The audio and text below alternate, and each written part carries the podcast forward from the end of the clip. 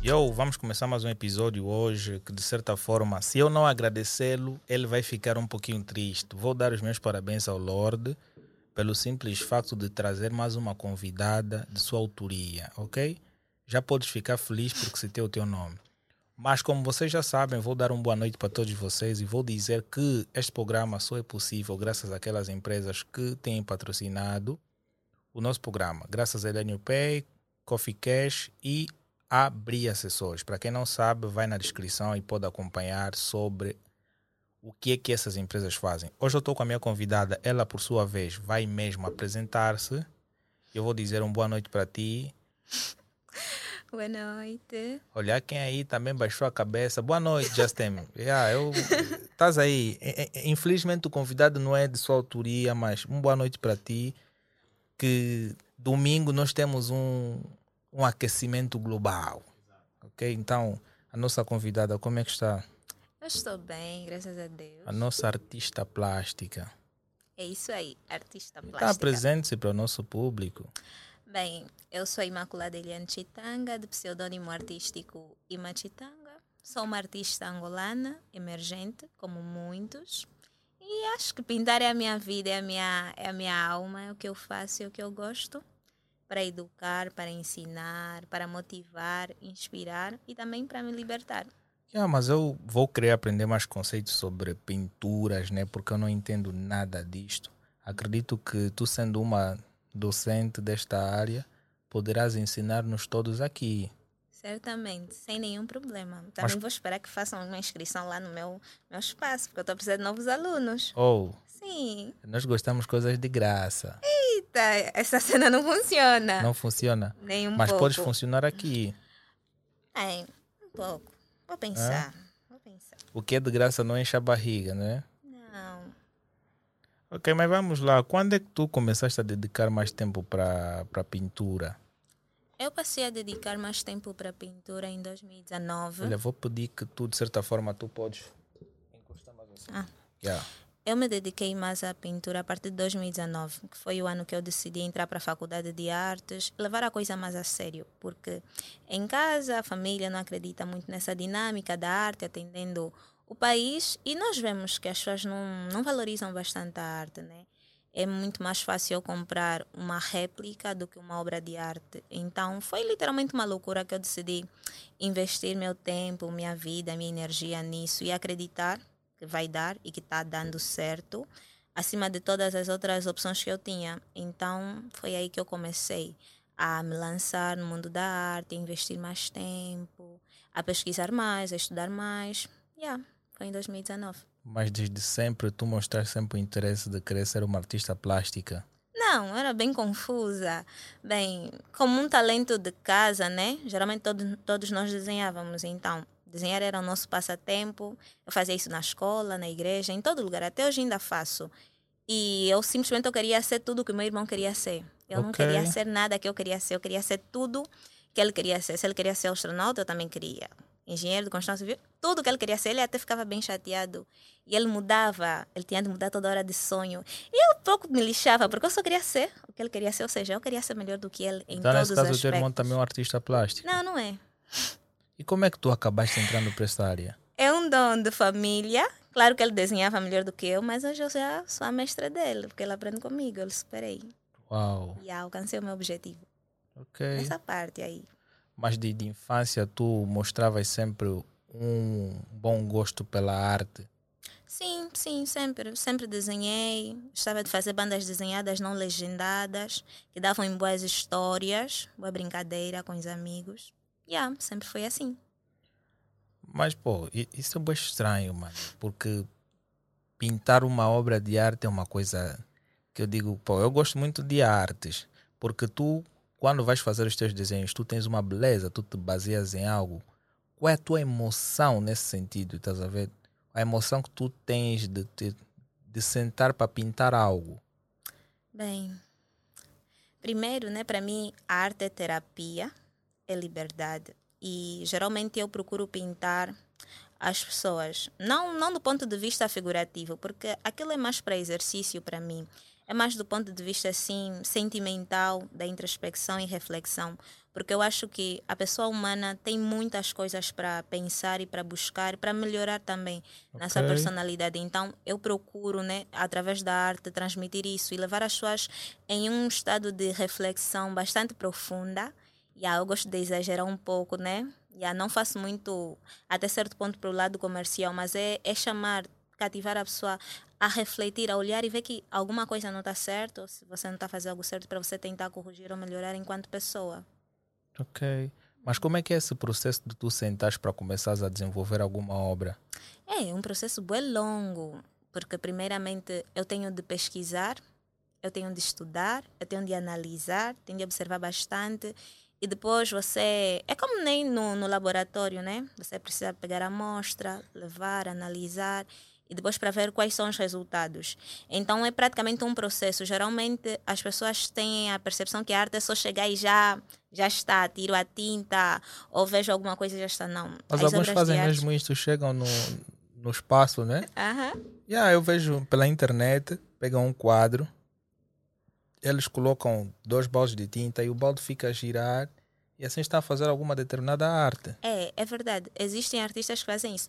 Mas para um bom artista ele deve saber defender o que ele faz, né? Porque é para dar sentido àquilo. Porque se você não consegue conceitualizar aquilo, praticamente é algo morto.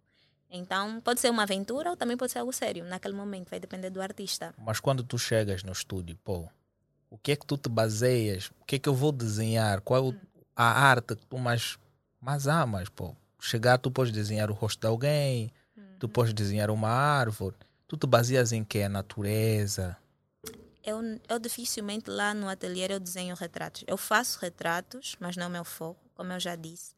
O meu foco é levar as pessoas a refletir. Então, eu analiso na sociedade um determinado problema. Por exemplo, a minha pesquisa de arte, que também para a licenciatura é, é a seca no sul da Angola. Então, eu analiso essa situação, eu pesquiso, eu vejo o que é, que é falado a nível do governo, o que é, que é falado a nível das ONGs. Então, eu faço um estudo, elaboro e depois crio uma obra de caráter de intervenção social, não, não muito do lado político, né? porque yeah, nós não podemos falar muito de política, então, acaba sendo assim intervenção social de modo a chamar a atenção das pessoas. Esta é a minha própria pesquisa de arte, ou seja, a minha poética se baseia muito em olhar para problemas, não do ponto de vista de querer resolvê-los, mas de te chamar a atenção e você olhar para aquilo e dar conta que aquilo existe e procurar fazer alguma coisa que é para mudar.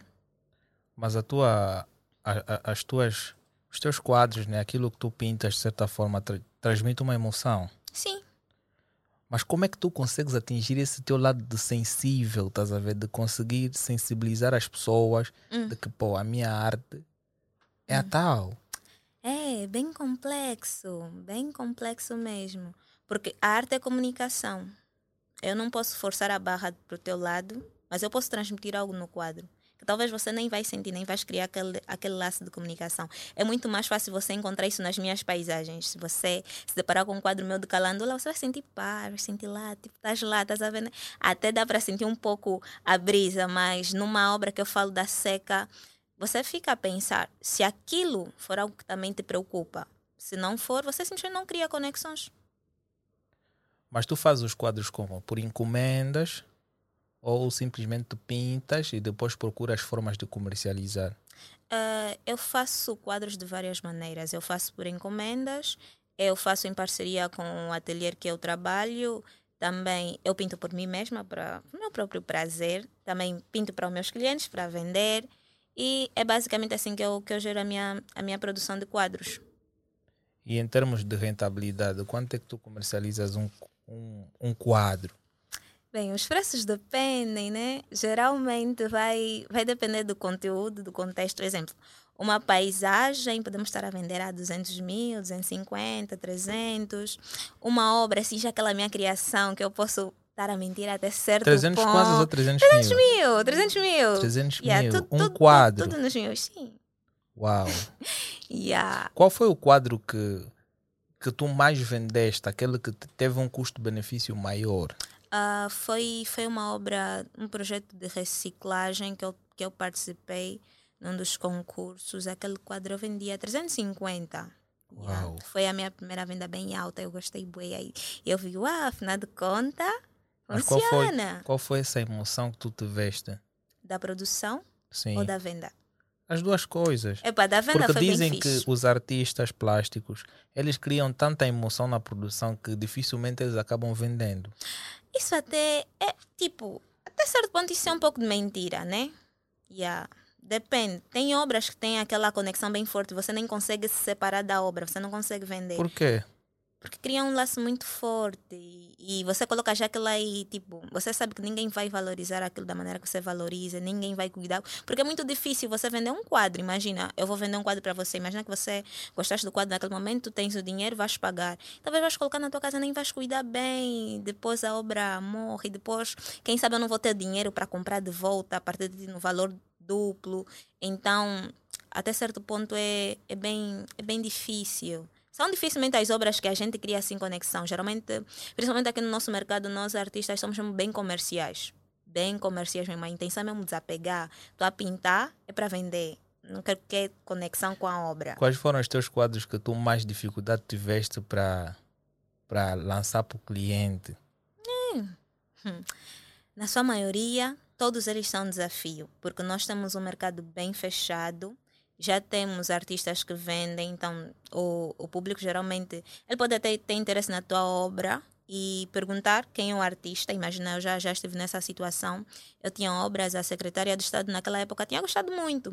E ela perguntou quem é o artista. Ela perguntou por um artista, disse: Não, são meus. Ela simplesmente foi embora porque não compra se não for o artista que ela já compra. Então, vamos dizer que ela é tipo uma colecionadora, compra obras de determinados artistas.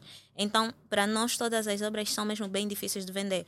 Você tem de criar os teus próprios clientes, né? Ou também ter a sorte de vender em pessoas que estão interessadas no, no teu produto. E esse processo de divulgação dos produtos, como é que funciona? Bem, geralmente a gente faz sócia com galeristas, galeristas ou através de críticos, críticos que acabam ajudando, que são aqueles que vão promover o teu trabalho. Se tens um crítico que trabalha para isso. Geralmente, os nossos aqui é mais para lançar uma crítica no jornal, que acaba não, não ajudando muito. Então, temos as galerias, temos os colecionadores e os galeristas, que acabam ajudando na divulgação do processo da obra de arte. Ou também, você como artista, podes vender sozinha que é bem mais difícil, né? Você tem que ter um network bem grande, tens de trabalhar muito, tens de investir muito em exposição, tanto física de, de quadros em galerias, tanto na, na internet, que é para fazer um, um, um bom, como é que é, um bom marketing da, da tua produção artística. E quais são as vias que tu usas para divulgar? Hum, eu como faço parcerias, eu, eu faço parcerias com galerias, estou praticamente em duas galerias, outras são interativas quando eu vou lá colocar as exposições. Então, esses são os meios. Também através do meu próprio network, que são os meus clientes que eu consegui através dos meus contactos, interação.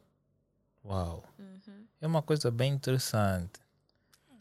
Mas, pô, uma coisa que me inquieta mesmo é saber sobre o desapego dos quadros, porque Hum. acredito eu que tu tens alguns quadros teus em tua casa.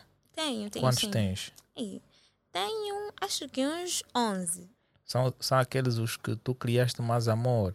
Não, E se alguém tivesse que chegar e comprar? eu só estou à espera dos clientes que possam chegar para lhes levar. Já estou cansada de lhes ver em casa. Oh, mas tu já usaste há bastante tempo. Ih, Não, não, não, não. Eles já podem bazar. Tipo, eu, eu, tipo, são tipo filhos, estás a ver? Você, nice, lhes sustentei, yeah, já paguei faculdade, já fiz tudo isso. Estou cansada, tem de arranjar marido ou esposa e caminharem, tá a ver, com seus próprios pés. Então, se eles caminharem, para mim é melhor, porque se eles saem de casa, meu trabalho é conhecido. Agora, se eles ficam lá em casa, eu vou lhes ver sempre. Yeah, até certo ponto é um bocado chato, porque é como se você estivesse a produzir e as pessoas não estivessem a gostar, estás a ver? Então, quebra, isso, isso dá um desânimo no próprio artista, porque direto ou indiretamente eu sou uma artista comercial e tenho as minhas próprias obras, são minhas. Geralmente eu deixo elas no caderno, procuro ainda não lhes produzir em tela, que é para não doer muito. Alguns fazem os seus quadros por nomes, mediante a sua criatividade. Tu também és uma artista plástica que nomeia os seus trabalhos.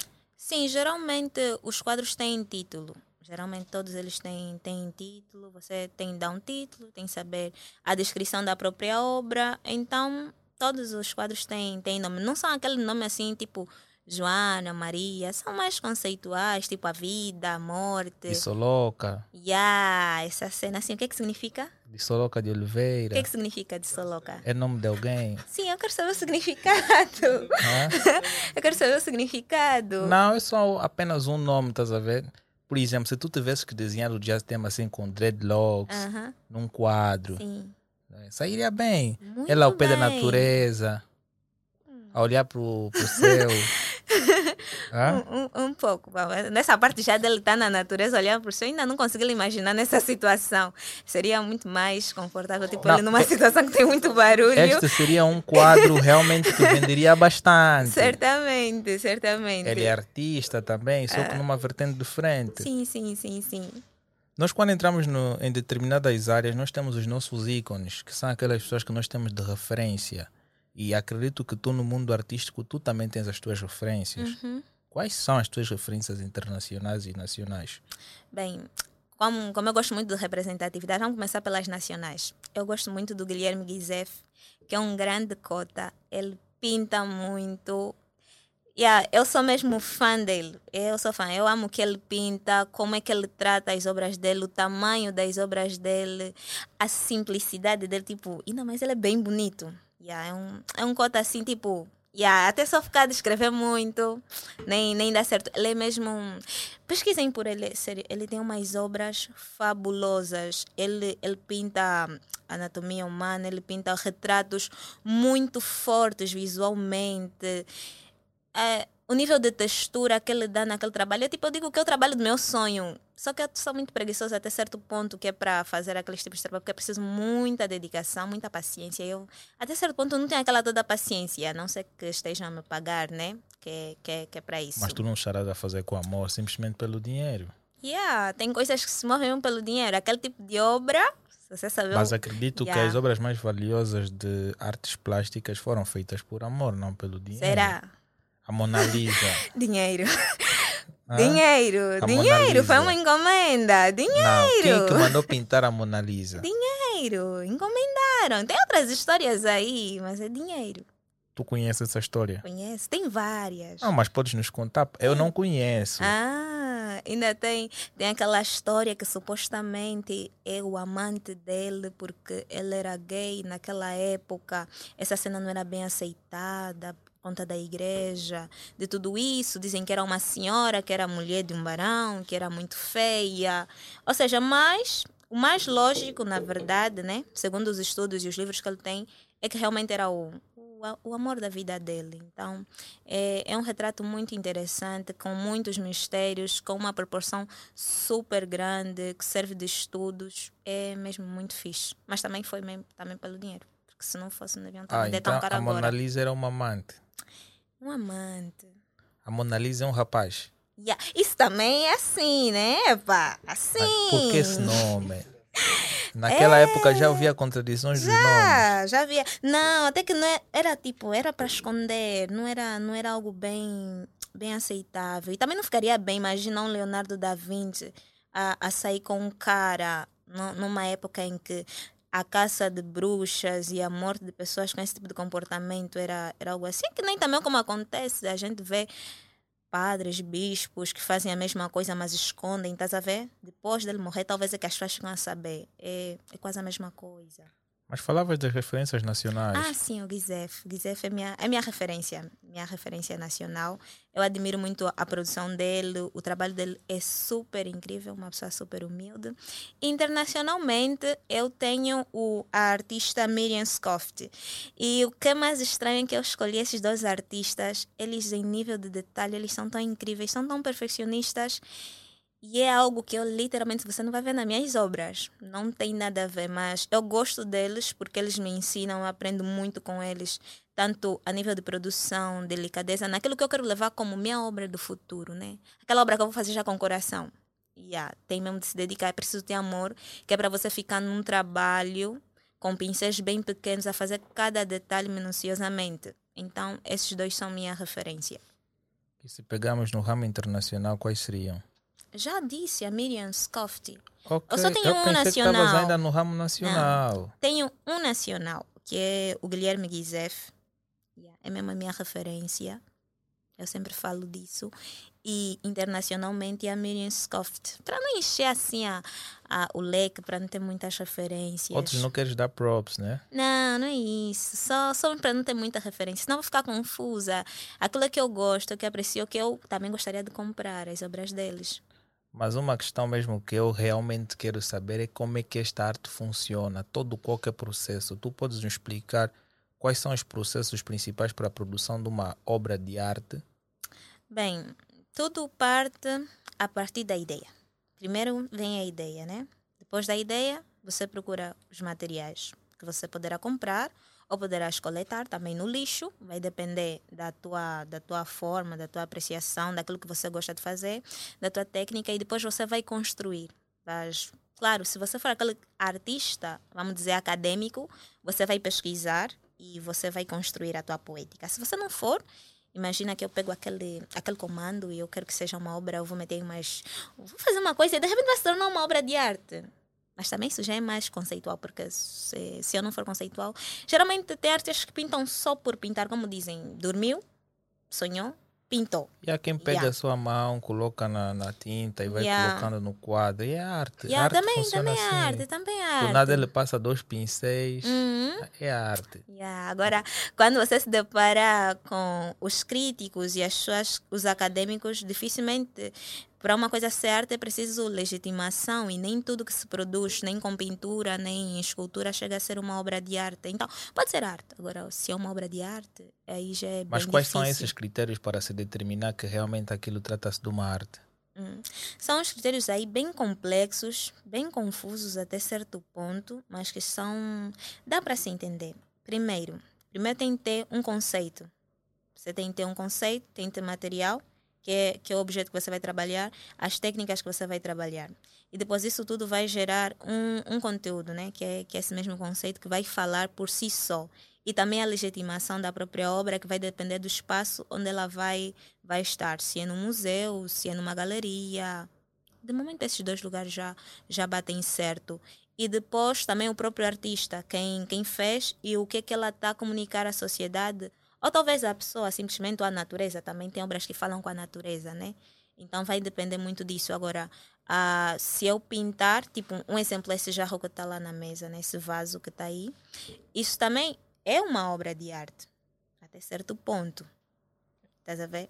Porque ela em si é feita do material, teve uma construção, teve um conceito. Isso tudo lá no início, ela foi uma, uma obra-prima, uma obra de arte.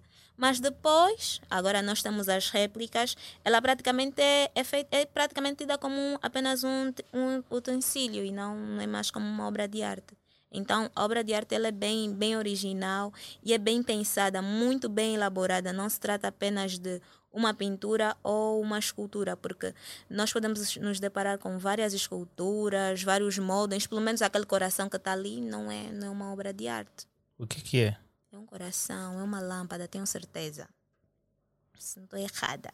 Mas isso por causa dos critérios que vocês definem? Yeah, yeah. Esses foram os critérios que, que se definiu para considerar como obra de arte. Até chega a doer, porque mesmo eu na, na faculdade, eu não sou considerada artista, eu sou apenas estudante de arte, eu não sou artista. E, e também não sei se vou ser, mas eu sei que eu sou. Estou a falar assim, dentro lá do, do, meu campo, lá na universidade, é assim que eu gira. E tu não sabes que serás por quê? Não, lá na faculdade. Porque então lá é estás assim. a navegar num mundo em que tu estás temporariamente. Não. Lá, lá tem, nós temos duas saídas. Ou você vai ser docente você vai ser um artista. E ser artista, você tem que ter produção, tem que ter uma poética, tem que ter muito trabalho, tem que ter muita pesquisa, deve te lançar bastante. Agora, se você não fazer isso, mesmo que eu desenhe, eu não sou artista.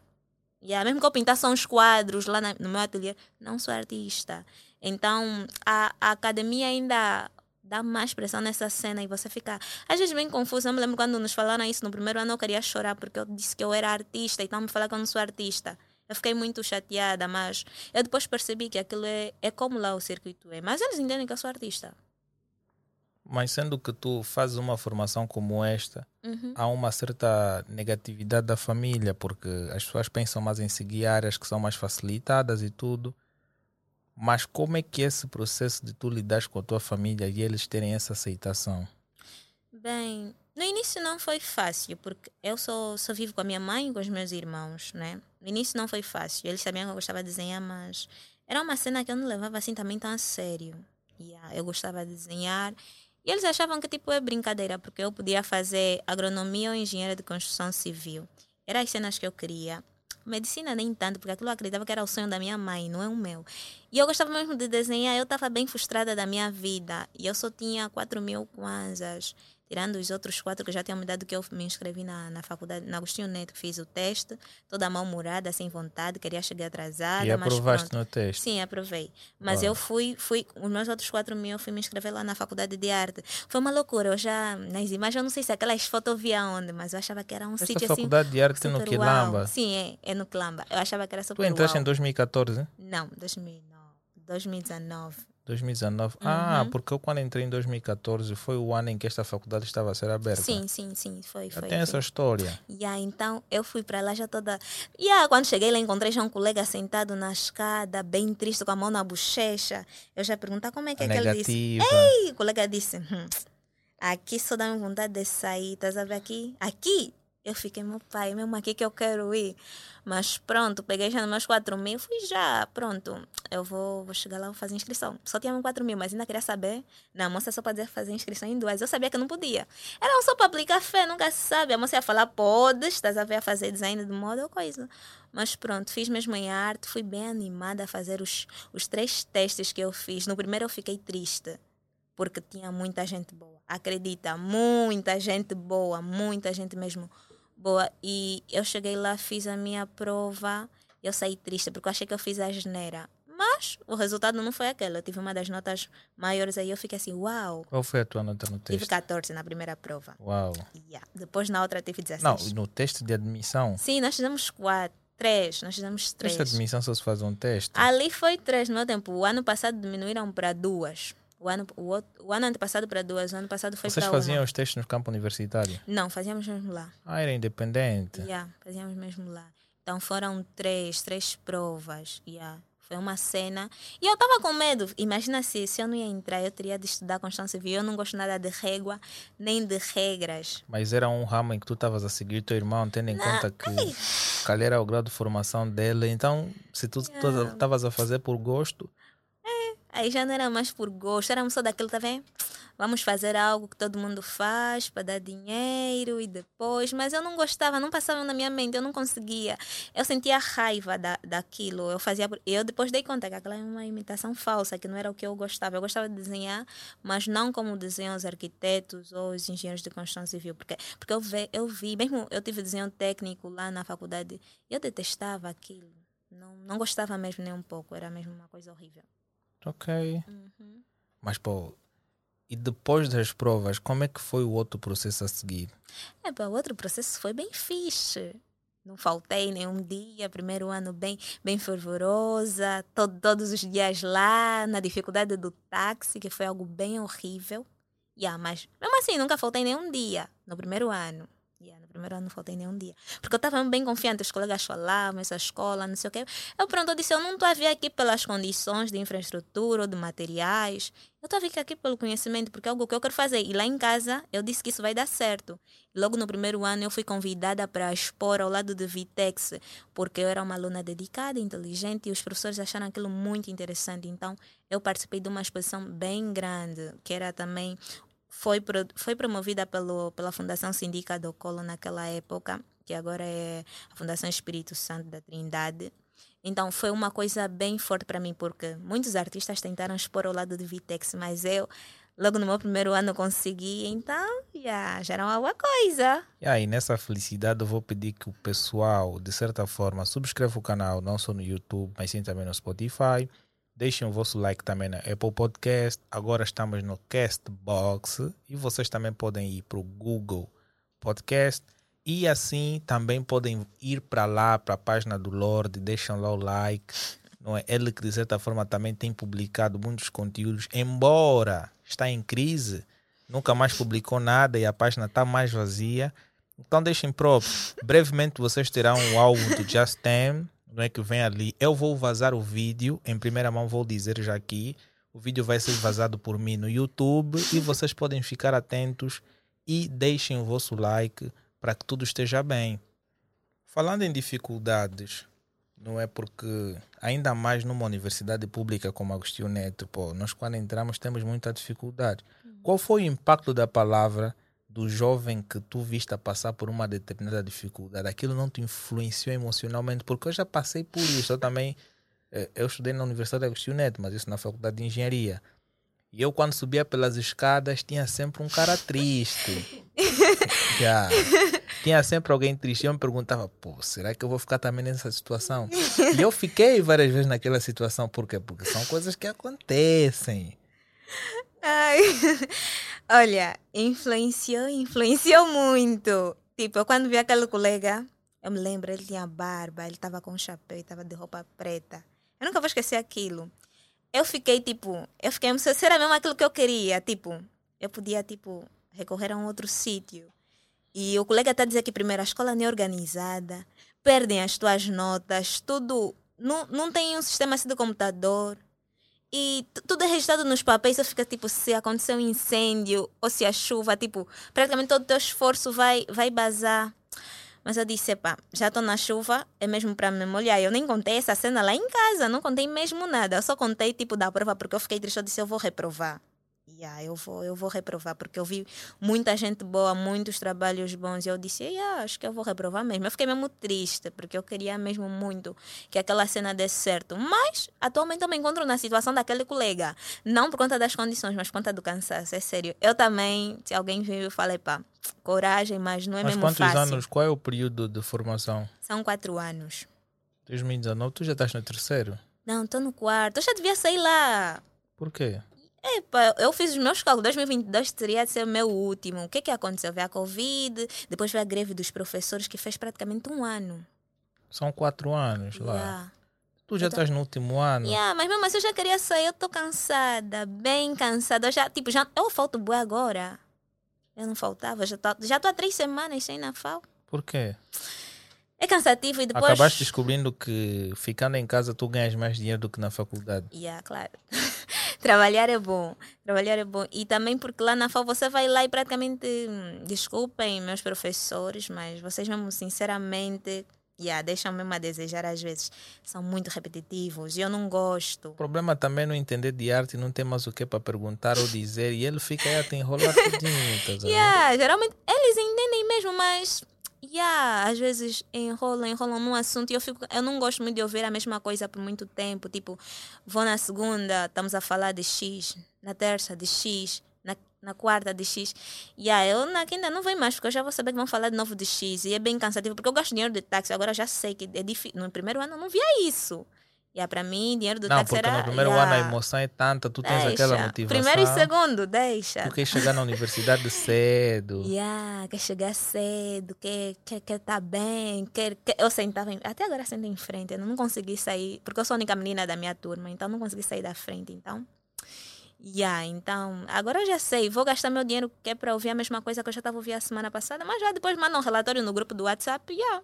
Depois vou apresentar o como também estou a escrever já a monografia, facilita.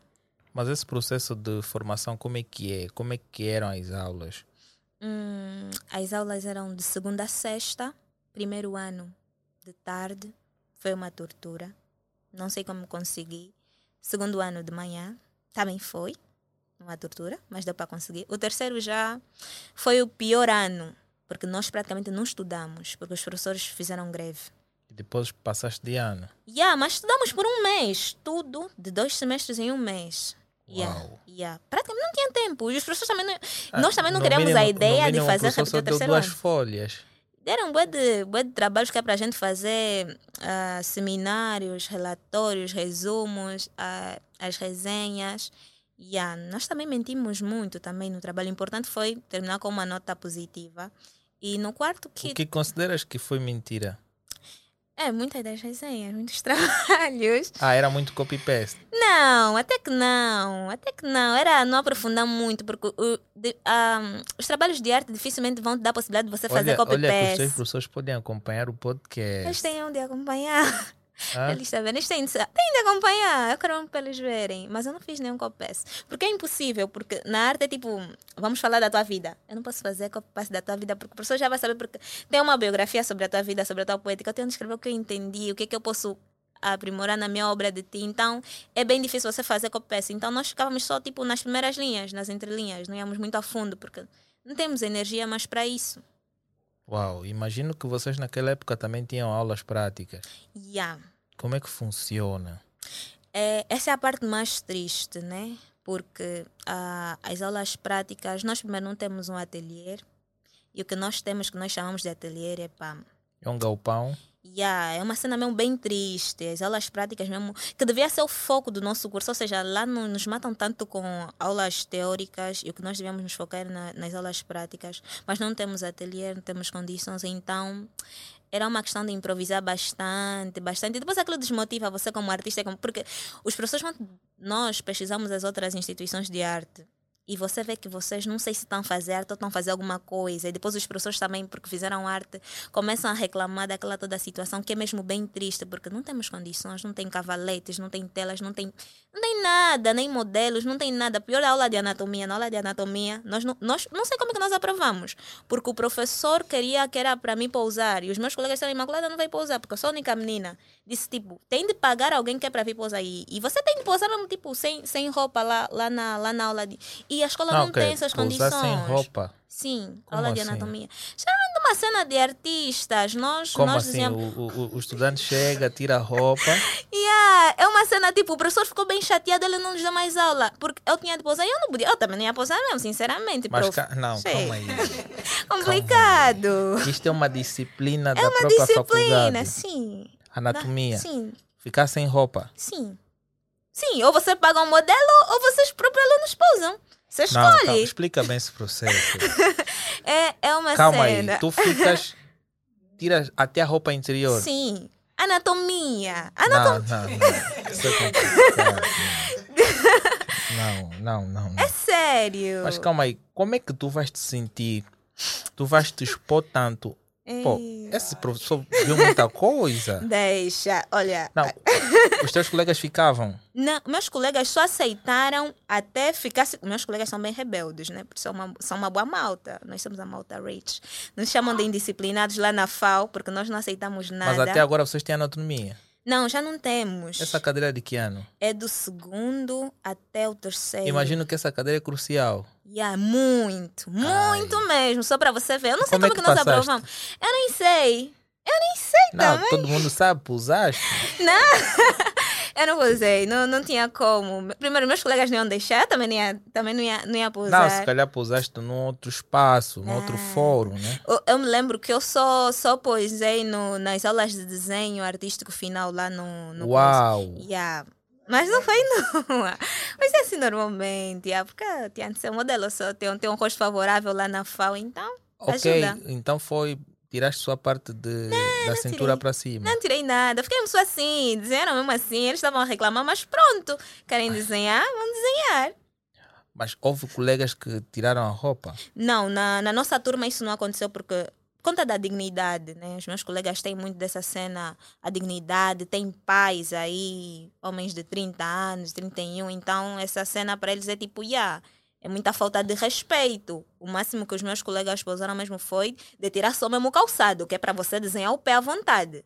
Yeah, foi o máximo que eu vi na minha turma. Mas pô, desenhar alguém, pela... não é mais fácil tu imaginares? Não, na- nas aulas de anatomia é mesmo bom a pessoa estar lá. Uau! Uhum. Essa é a Então, melhor as parte. outras turmas, os estudantes aceitaram. Yeah, teve, teve turmas que aceitaram, os colegas pousaram. Yeah, na normalidade. E, e né? quem desenhou?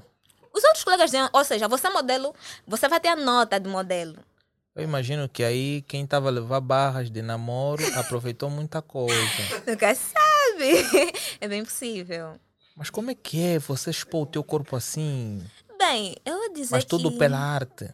E vou dizer que é normal, porque eu dou, dou essa aula, eu dou aula, mas na minha aluna não, não coisa, né? Não, não é uma pessoa, eu mando imagens de pessoas nuas, que é para desenhar. Outros colegas perguntam, tipo, essa menina só está a desenhar isso. Não tem maldade naquilo, estás a ver? Mas, pô, é a como é beleza que é do corpo humano. de tu pegar as imagens de pessoas peladas para desenhar? Se você pegar no meu telefone, tem. Porque eu gosto, é bonito, é sinceramente, o corpo humano é lindo, é sério. Uau! Muito, muito lindo. Não, mas calma aí. E aí eu fiz. Eu, eu, eu fiz, eu fiz, mas, mas eu respeitei até certo ponto. eu respeitei Mas- até certo... Hey. Não.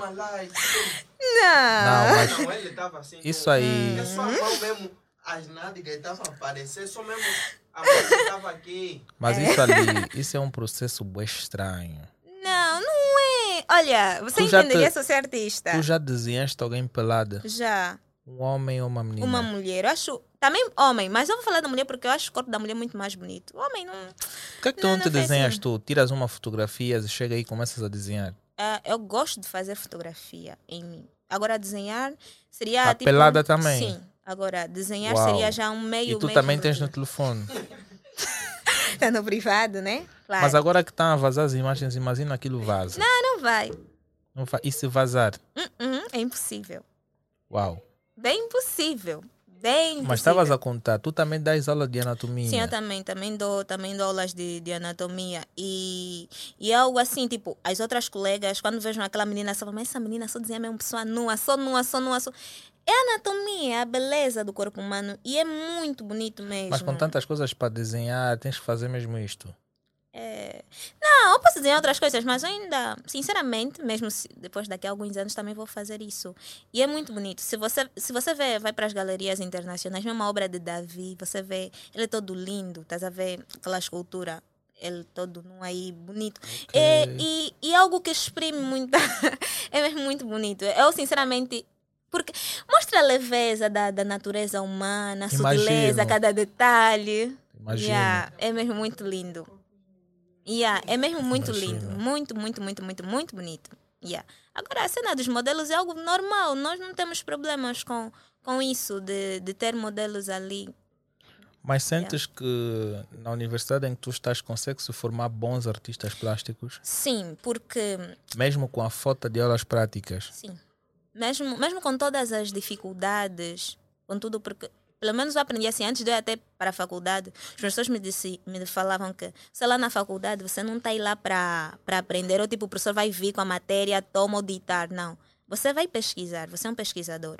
Então, mesmo que na minha faculdade não tem, não tem, não tem condições, eu procuro investir na minha formação. Tipo, praticamente eu sou uma autodidata, porque muita coisa eu posso não aprender lá, outras coisas aprendo na internet, Mas em outros questões de aulas artistas. práticas, eles tinham de ser os primeiros a, Yeah, a só que, impulsionarem. na verdade, nem é obrigação deles. A faculdade de artes oh, Imagine não, que alguém entrou simplesmente por querer não podes. fazer formação. Não podes, não podes. Esse é o grande problema. Um dos, um dos requisitos para você entrar no ensino de arte na faculdade é que você tem de fazer o ensino médio de arte. Eu não fiz, por isso que eu também fiquei com medo.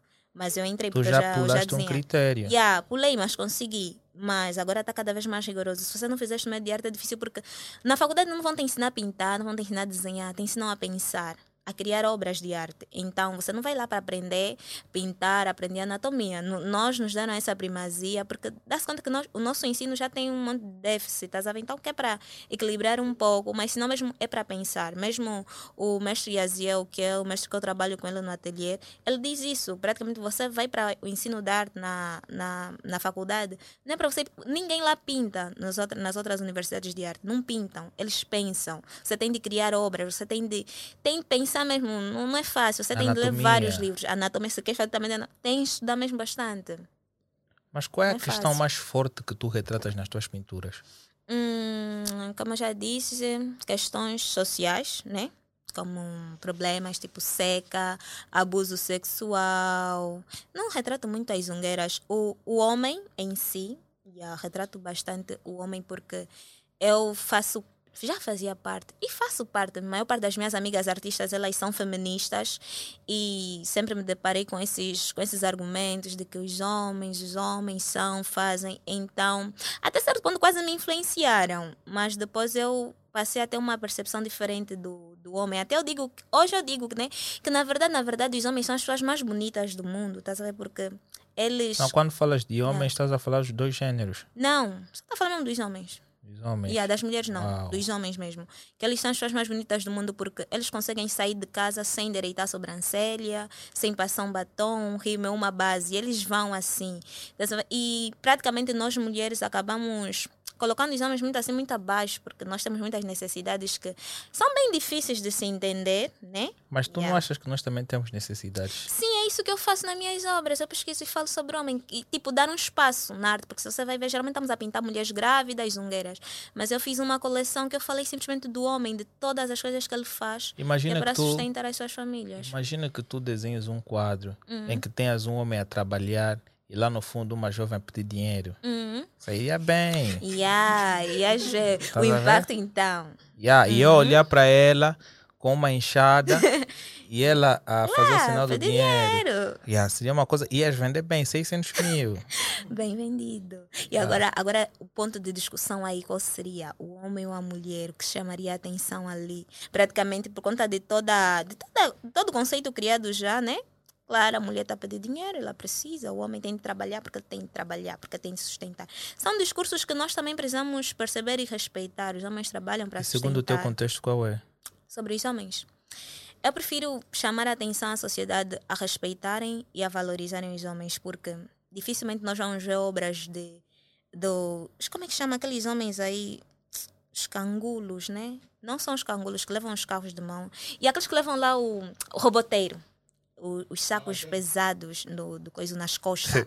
Eu conheço outro nome Yeah, que é nem como- vale a como é pena é? citar aqui. ah, pronto. Ah. Então, esses Não, aí. porque nós ainda vamos para outro lugar, não dá para menosprezar. Sim, sim. Então, tem, tem esse nome. Então, você vê que a, a sociedade em si olha para eles já de uma maneira pejorativa. Depois vem as mulheres. Imagina que eu sou já uma mulher deles. Imagina já eu. Primeiro. Até não vou falar só mulher, mas já que eu já vou ser já tipo a baby que ele quer. Hum, hum, pai, não, mas tu podes falar do baby certo. que tu tens. Ah, o baby que eu tenho. Posso, mas não. Não, mas podes dizer o que é que tu Hum. agregas em termos de artes para ele. Epá, é complexo. Complexo. Yeah, muito complexo. Tu não lhe pedes outras coisas. Não, não, não, não. Não, não gosto. Também gosto. tens coragem gosto- de dar. Yeah, gosto de ser independente. ok? É muito bom. Sabe bem, sabe bem, sabe bem, sabe bem, tipo, sabe bem mesmo você comprar teu próprio cabelo, comprar tua própria maquiagem, fazer as suas unhas com teu dinheiro. Você sente-se bem, tá certo? Porque você sente que você não precisa depender de alguém. E você não precisa fazer de ter muitas uma coisas. namorada assim. É, pá, faz parte da experiência do tempo. Mas sincero, depender mesmo não é, não é algo fixe. Também não me ensinaram assim em casa, não me ensinaram a. Porque nós passamos muitos problemas. A minha mãe sempre disse: Eliane, estuda. Para você ter o que é teu. Porque depender mesmo não é algo bom. Porque você passa por muitas humilhações. E nós mulheres passamos muitas. Principalmente, a não, não é qualquer mulher, né? Vamos falar uma mulher que foi educada para ser uma boa esposa. Passa por muitas dificuldades. porque- Consideras que a tua Yeah. educação foi com base nisto? Yeah, foi. E tu te consideras uma boa namorada? Considero-me. Consideras? Mas também quero despadronizar um pouco. Por quê? Sei lá, só uma vontade de quebrar padrões. Padrões. Yeah. E depois entras no mundinho Yeah. e fica uma coisa igual às outras. Não. Só mesmo para despadronizar. Não, não necessariamente entrar Não no achas que mundinho. se entras nessa vibe o homem vai te fugir? Bem, aí já fica bem, bem complexo daquilo que são os meus objetivos. Né? Quem sabe a intenção. gaia? Quem sabe também a intenção mesmo é para ele fugir. Ou já te meteram uma O que gaia? é, que é uma gaia? Eu não sei. Ah, é melhor pesquisar na internet. não podes falar? Gaia. Hum. O que é, que é uma gaia? Gaia. Chifre? Gaia. Yeah. Não, foi pior. Sei. Ah, ele traiu. Foi pior que chifre. Fez o quê? Tipo, alguém. ah, acho que pior do que traição é alguém fingir um sentimento que não existe. Yeah, eu acho que isso é pior. Isso até me deixou doente. Eu nunca fiquei doente por causa de homem. Uau. Yeah, fiquei mesmo deprimida, fiquei com a pele toda feia, não queria saber nada da minha vida, eu estava lixada. Mas como é que foi? no Lorde. Como é que foi essa sensação? Se- Será que foi ele que fez isso? Deixa só, foi horrível, eu queria morrer. Não, será que foi o Lorde que causou isto? Nunca Porque quando tu disseste para perguntar a ele, ele, não ele vai estar a rir. é ele mesmo. Mesmo, certamente, olha só, ele sabe. Ele foi teu namorado. em Não. primeira mão no podcast, mano. Yeah. É só para dizer que falamos tanto de relação e o homem magoou uma jovem. Não, não, não esperava isto de você. Calma aí. Calma aí. O jovem que no qual estavas a te referir é mesmo Lorde. Certamente. Namoraram quanto tempo? Em toda a vida, Toda a vida. toda. Desde que a gente era criança. Uau. Ah, Ele sabe, olha, se você Não, ver minha mensagem no WhatsApp, quando? ele vai falar que eu sou ex dele. Tenho provas. Terminaram quando? Recentemente. Recentemente. Até nem fizemos até o nosso vídeo até hoje, só por conta disso. Te chamou de chata. Yeah, que é para mim fazer o astronauta. Até hoje não fizemos conta disso. Te chamou de chata. Deixa só. Pior. Foi baixo. Mas calma aí, o que que aconteceu? Em termos de arte, o que que aconteceu? Hã? Pode dar um trecho aqui? Ah, deixa eu Um falar. spoiler, spoiler. Não, Ah, porque, não, olha, não dá. nós não vamos dá. fazer um episódio. Nós vamos fazer um episódio entre eu e eles. E realmente isso é uma nota. É a Não primeira dá. vez. É Assim, eu não aconselho nenhum homem a fazer isto porque vê uma convidada que veio por parte dele e por parte dele também criou distúrbios na vida da jovem. E vê o que ela disse. Ela ficou, já não queria saber de cuidar-se. O am- Ei, depois. Tava vamos- lixada. Mas não, mas começaram agora com a relação Com já 10 tá anos, boa. né? Não. Uns 12. Mas agora já a relação já tá Então boa. já namoraram superamos. 8 anos. Yeah, já superamos, já superamos. Hoje já Uau. somos amigos. Mas ainda estou à espera. Só vou, só vou considerar que nós superamos quando Não, nós mas ele, astronauta. mas ele ontem. Quando isso não aconteceu, Não, não, ele não ontem- acredito. Ele ontem estava a falar comigo sobre, sobre a convidada, né? Uhum. Então ele disse-me, pô, algumas coisas que eu cometi erro na vida que eu gostaria de né, consertar. Hum, E eu dei-lhe um conselho que há coisas que nós podemos consertar, mas temos que ser sinceros. É verdade. E, pô, ele disse-me que se houver uma chance, ele quer voltar. Estás a ver? Primeiro tem de ser astronauta. Não, mas eu estou a dizer aqui em primeira mão, porque Yeah. para além de muitas risadas e tristezas, Hum. Vem esse momento feliz. Nós podemos fazer uma coisa inédita aqui. Nada, primeiro tem de ser astronauta. Não, o astronauta vai sair, falta filmagens. Não, mas agora uma pergunta é: ele tem chance de voltar? Sempre. Amor Uau. da vida. É amor da vida. Certamente. Ah, quem passa lá a primeira vez passa sempre. Ai. Não, mas tá bom. É, Isso é muito bom. Mas voltando a falar de artes, tu achas que a Sim. tua pintura é feminina? É, é feminina. Não Por- tem como não ser.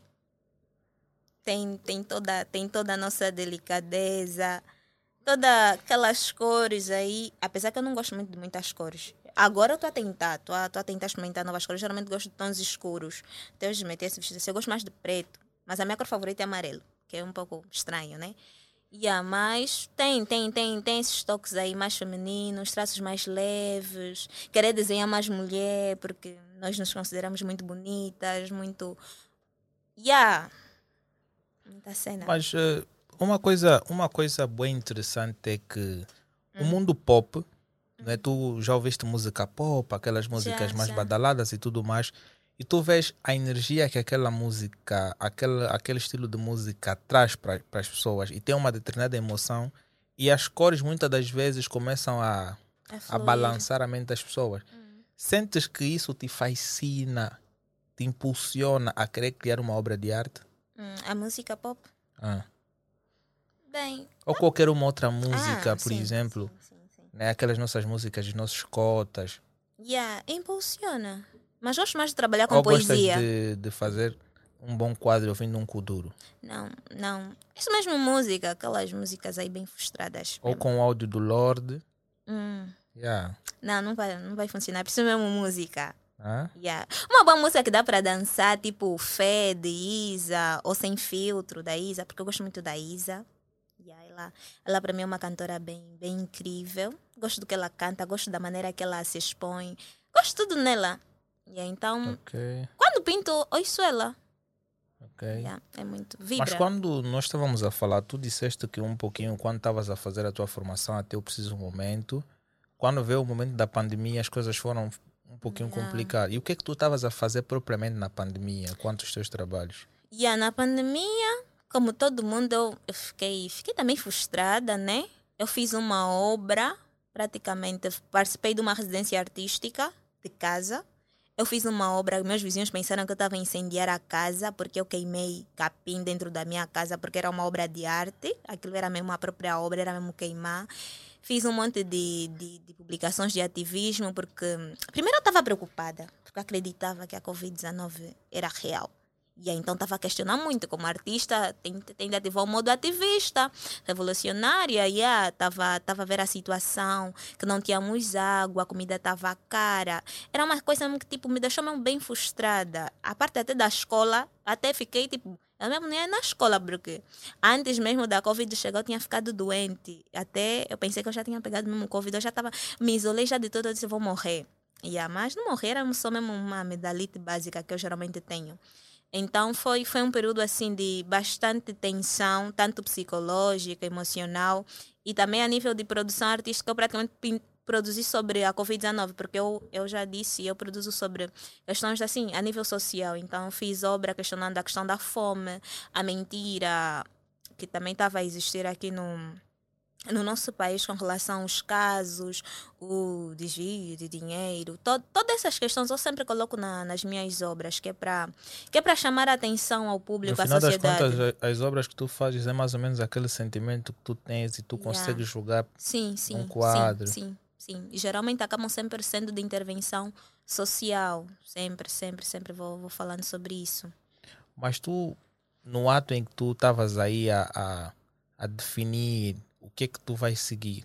Hum. Sentes que as artes plásticas foram algo muito difícil de tu escolheres como algo que tu vais seguir? Não, não, não foi, não foi, não foi algo difícil. Só achei que fosse algo de difícil para minha família aceitar, estás a ver? Acreditar naquilo, porque eu precisava do apoio deles. E yeah, a, apoio deles. Eu, eu, aprendi com, com alguém que está aí sentado, né? E yeah, apesar que eu discordo um pouco, mas aprendi com ele, é verdade. Quando você ah, sonha. Conseguiu te ensinar alguma coisa? Claro, sempre. Ele, ele, que, ele edição? não, edição ainda não. Ensinou que a gente, né? Por mais que a gente tenha um sonho, se as pessoas não acreditam em nós, geralmente elas não acontecem. Uau. E aí, então. Ele que disse isso? Yeah, e... Antes do acontecido ou depois? Depois. Yeah, então, ele ainda teve coragem de te enviar mensagem? Sim, ele me envia sempre. A gente fala sempre. Ok. Uhum. Não, depois do tumulto vem. Não, naquela fase aí mesmo do que eu não queria falar com ele. Nem, nem um pouco. Okay. Nem um pouco. Ele não falava com ele. Então ele foi um dos impulsionadores para que tu hoje te tornaste essa artista que tu és? Não foi, ele continua sendo. Yeah. Realmente eu sou, sou mesmo muito grata, muito grata porque teve um momento que eu quis desistir. Ele veio me dar lá uma, uma bronca, uma lição e eu fiquei assim, yeah. e quando eu olho para ele... Por isso é que quando tu estavas a chegar com Helene, ele disse, pô, tenho que dar abraço na jovem. É verdade. Deu o abraço? Deu, deu sim. Com um beijinho da bochecha ou da testa? Um abraço só. Só? Uhum. Então esse abraço falso? Não, não foi, não foi falso. foi verdadeiro. Hã? Foi verdadeiro. Não, mas pô, e o que é que tu achas dele? Se tu tivesses que dizer três coisas a ele, o que é que tu dirias? Eipa, eu geralmente estou sempre a falar dele, né? Ainda quando estávamos no táxi eu falei dele, né? Yeah, eu estou sempre a falar dele. Mas yeah. acho que tu tá. Yeah, porque os teus olhos brilham quando falas dele. Yeah, eu admiro mesmo bastante. É sério. É só para dizer que o nosso produtor tem namorada. Ah, normal. Não, és tu. Ah. Não. não sou. Não, porque ele me disse que quer voltar. Uh -uh, uh não, a gente agora é só amigo. Sabe não, mas tu disseste que tem chance. Não, amizade. Agora eu quero não. outra coisa. Queres o quê? Epa, agora eu quero, quero, quero, quero outra coisa. Ser mãe dos filhos dele. Não, não quero. Quero ser mãe dos filhos de outra pessoa. Não, isso estás a, estás a querer criar conversa, isso sim. Ele te deu algum sinal para não comentar mais, né? É verdade. Ah? Yeah. Vai parar de te enviar mensagens. então não quero, não quero perder. Mas uma coisa muito interessante que tu deverias fazer para revoltar sobre isso era desenhar a cara dele hum. e colocar aí coração partido. Transformar não. aquilo em obra de arte. Nada. Eu vou fazer outra coisa para ele. Ainda não lhe dei o presente dele. Ele vai esperar, vai assustar quando ver. Uau. Yeah, mas será um grande privilégio. Vais ter que honrar. Uau. Epá, eu vou pedir a nossos seguidores que vão lá na página do Lorde, subscrevam. Talvez vocês poderão apresentar mais questões sobre esse caso para saber o como é que ele derrubou uma muralha e voltou a construir. ok? Então, subscrevam o nosso canal. Olha, eu tenho gostado bastante do vosso impulsionamento. Vocês têm nos ajudado a crescer bastante, deixando vossos likes. Façam com que isto aconteça e vocês podem partilhar com os vossos familiares. Essa empresa que está aqui, a Whole Talks, ela só é o que é graças às empresas que vocês já sabem que vocês podem acompanhar na descrição. Porque yeah, ter, ter uma relação é sempre boa, mas há uma coisa que eu faço confusão. Existem artes plásticas e artes visuais. Qual é a diferença entre as duas? Yeah, já estava a pensar que nem iam questionar sobre isso, porque eu também sou artista visual. Ok. Yeah. Então, eu creio que eu estou mesmo na sala que tem muitos artistas visuais. Yeah, Como certamente o Lorde, acho que o Lenny, não sei, o Justin, não sei, não sei, mas acho que é só o Lorde, né? É só, é só ele que, que é um artista visual. Bem, o artista plástico geralmente é aquele que, vamos dizer, trabalha com a mão na massa, né? Ele usa tinta, usa madeira para fazer a escultura. Então, ele precisa de algo físico, né? algo, algo que dá para pegar, algo tátil. Diferente de, de um artista visual. O artista visual, geralmente, ele trabalha com ferramentas que não precisa totalmente assim da mão, porque ele precisa da mão também. Tipo fotógrafos, designers, geralmente esses é que são os artistas visuais, que eles não precisam de pegar propriamente no pincel, que é para fazer uma linha, ele vai, vai usar outro pincel. Então, geralmente a diferença, bem simples, bem resumidamente, acaba ficando por ali, que os artistas plásticos, né, eles acabam fazendo, como ele, ele vai, vai moldar o material, ele vai dar forma. Né? Vai dar Ok. forma de acordo ao suporte físico. Agora, um artista visual, posso trabalhar no, no computador, fazer, fazer a edição da imagem, fazer o clique, o clique através da fotografia e depois, depois ela sai, que também pode juntar, né? Pode ser um artista visual e um artista plástico ao mesmo tempo. Mas nesta área, quais são as oportunidades nesta área de trabalho? De quê? Das artes plásticas. Bem, se você quer ser um artista plástico, deves fazer acontecer. Tens, tens de criar condições para que isso gere trabalho, porque o único trabalho mesmo é você definir o que é que vai ser, a- como é que vai ser a tua obra, né? o teu meio artístico, se você vai ser pintor, escultor, ceramista, ou muralista, ou qualquer outra coisa. Quando você definir isso, geralmente você vai trabalhar em função daquilo. Ou também tu pode ser professor também, né? Que é já algo não muito como ar- artista Mas em plástico Angola, como é que está esse mercado? De, como artista plástico. Geralmente nós artistas plásticos trabalhamos individualmente ou em parcerias com, com galerias. Yeah. E tem outros que acabam dando formação, sendo professores de artes plásticas diretamente, né? que é também no ensino, na pedagogia. Mas ainda tá, estamos assim, porque nós podíamos trabalhar até com empresas de arquitetura, que é quando a pessoa vai começar a pensar no design da casa, toda a decoração, nós devemos estar lá, mas ainda nós não estamos por conta de muitos déficits que nós temos ainda. Na relação da comunicação e também porque, praticamente, como diz o meu professor de psicologia, nos tiraram esse negócio, né? Algo que é dos artistas foi tirado, assim, pelos arquitetos bem rápido. Yeah, porque nós é que devemos tratar dessa situação. Nas escolas, não é? Quais são as vantagens de implementar ou de colocar artistas plásticos nas escolas? Porque eu acho que as escolas hoje deveriam ter ensinamentos de artes, as crianças e tudo, deveriam impulsionar não é? as pessoas a gostarem de arte. O que é que tu achas? Qual é o teu comentário sobre esses aspectos? Bem, o meu comentário sobre esse ponto é, é o seguinte: geralmente não devia ser tipo a inserirmos artistas plásticos na, nas instituições, mas implementar né, um sistema de ensino de arte, né, a pedagogia da arte, tanto faz, que é para poder ensinar, ter pessoas capacitadas, que é para ensinar a arte, tanto as artes plásticas como as artes visuais e também a, a própria questão do próprio conceito da história da arte. Ter pessoas especializadas nisso, porque eu posso ser uma artista plástica e não ser um pedagogo. Então, também tem pedagogia da arte. Então, primeiro, antes de implementar essas pessoas, devemos investir no ensino, né, na formação dessas pessoas que são os, as pessoas qualificadas que é para ocuparem esses lugares. Tipo, a pedagogia da arte devia ter mais, mais saída, mais aplicação. Nós temos no ensino médio da arte, no CEART, tem, tem pedagogia da arte, mas na faculdade já não temos pedagogia da arte. Nós temos como disciplina, mas não como um ponto, ponto de saída né, para, o curso. Não, não é algo que sai. Você sai como artista visual e plástico, não sai como, como pedagogo. Você às vezes pode vir trabalhar como pedagogo porque você gosta. Então, mas terias de acrescentar uma agregação pedagógica. Então, é, é algo importante, que também é algo que nós cometemos muitos erros, que é a questão de inserir artistas plásticos para darem, ah, para ensinarem. Porque um artista eu posso ter técnicas, que é para fazer um trabalho, uma pintura, mas eu posso não ter a, a docência, não posso não ser um pedagogo, não tenho, não tenho os métodos, não tenho nada. Então, eu posso ainda, para além de evoluir o tal processo de ensino-aprendizado, eu posso coisa, fraturar mais ele. Então, nós temos essa situação também. Ok.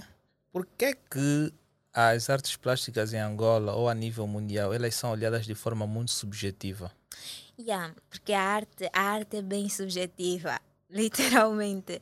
A arte, a arte tem dessa. Ela é mesmo bem subjetiva. Ela é para ti, ela é para mim. O que ela é para ti é para ti. O que é para mim é para mim. Então, geralmente ela não tem um conceito geral. A não ser que seja algo mesmo que foi criado que é para se ter um conceito geral. Porque geralmente quando você se depara diante de uma obra de arte, você quer ler de acordo as informações ou a experiência estética que você vai ter com ela. Tipo, quando olho para esse barco, eu fico lá, eu fico a meditar sobre ele. Eu vou ter a minha ideia, ou pelo menos quando vi, eu lembrei dos barcos que eu vi lá no Museu da Escravatura, me fez lembrar uh, todo esse processo. Para ti, você pode olhar para ele e ver uma, uma outra coisa. Não, então porque- aí está a subjetividade dela. Porque as artes muitas das vezes são codificadas. Sim, Será que existem alguns quadros que são descodificados? tem, tem, tem. Tem, tem muitos. Tem, isso vai depender de cada artista. Nem toda obra de arte tem, tem esse elemento aí conceitual atrás.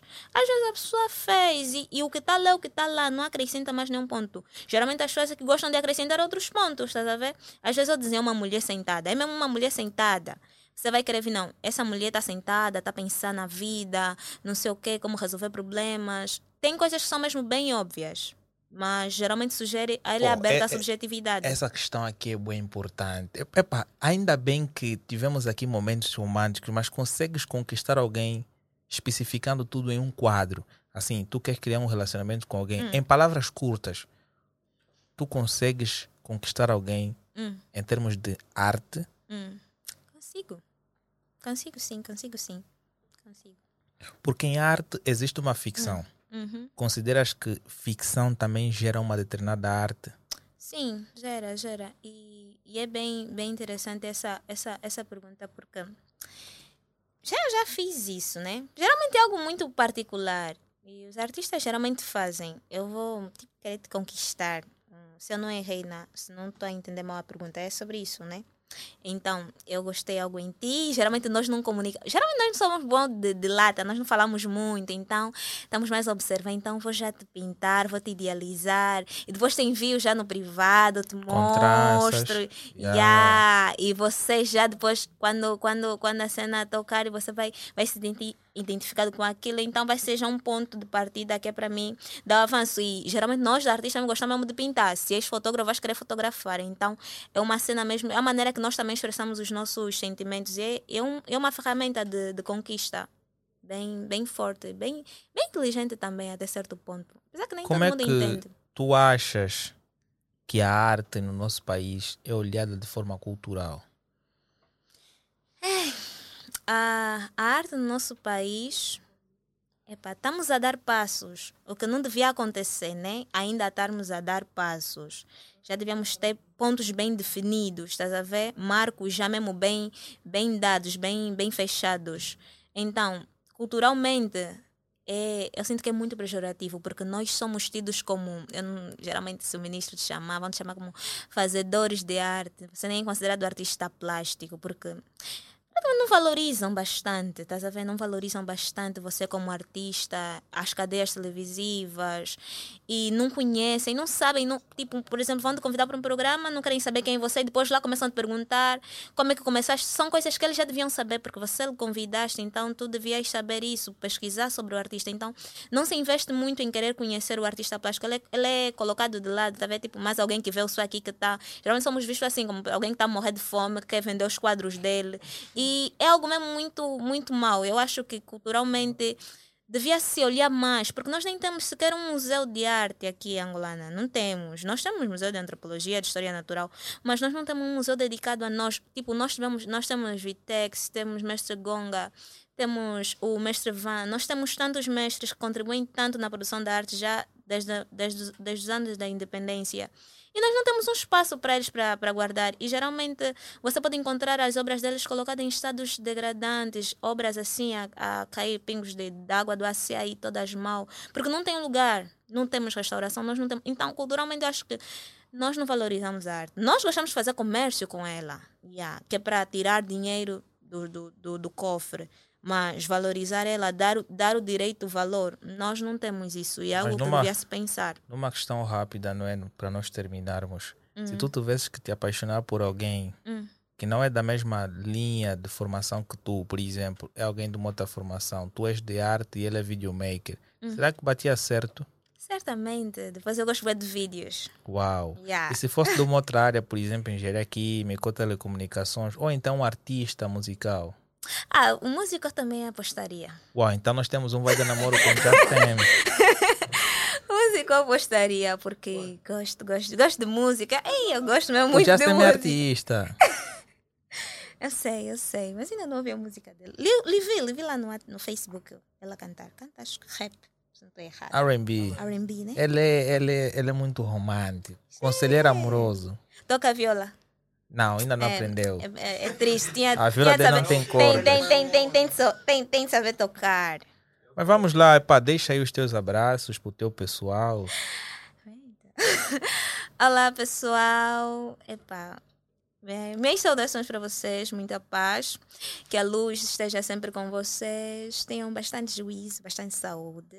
E eu agradeço por vocês acompanhar-me, por vocês me darem essa força toda. E conto sempre com vocês. E acho que eu estou tímida.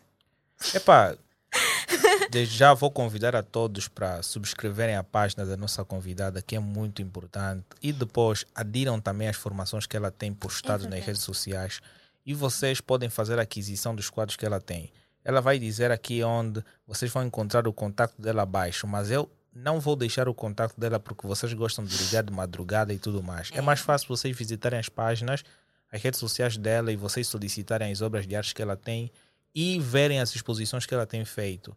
E graças às exposições que ela tem feito, também você pode fazer uma coisa que é muito importante. Subscreva o nosso canal da Who Talks, bem como também pode subscrever ela no YouTube e também no Spotify, Apple Podcast, Castbox. Esse podcast é patrocinado pela Elenio Pay. Elenio Pay é uma empresa de serviços de streaming e importação de produtos. Se tu estás interessado em fazer importações de produto, entre em contato com a Elenio Pay, bem como serviços de streaming. Quero ter uma Netflix em casa, HBO, Disney Plus. A Elenio Pay e a Coffee Cash são as empresas mais indicadas para que tu possas fazer esse trabalho. Ou então, tu és um jovem vaidoso. Foi uma coisa bem simples. Abrir acessórios está aqui na descrição. É uma empresa de personalização de fios e você pode encomendar fios para toda a tua família. Então vou desejar um muito obrigado a todo aquele subscritor novo ou antigo que tem visto o nosso podcast. Desde já agradeço de coração e um até já. Perfect. Perfect.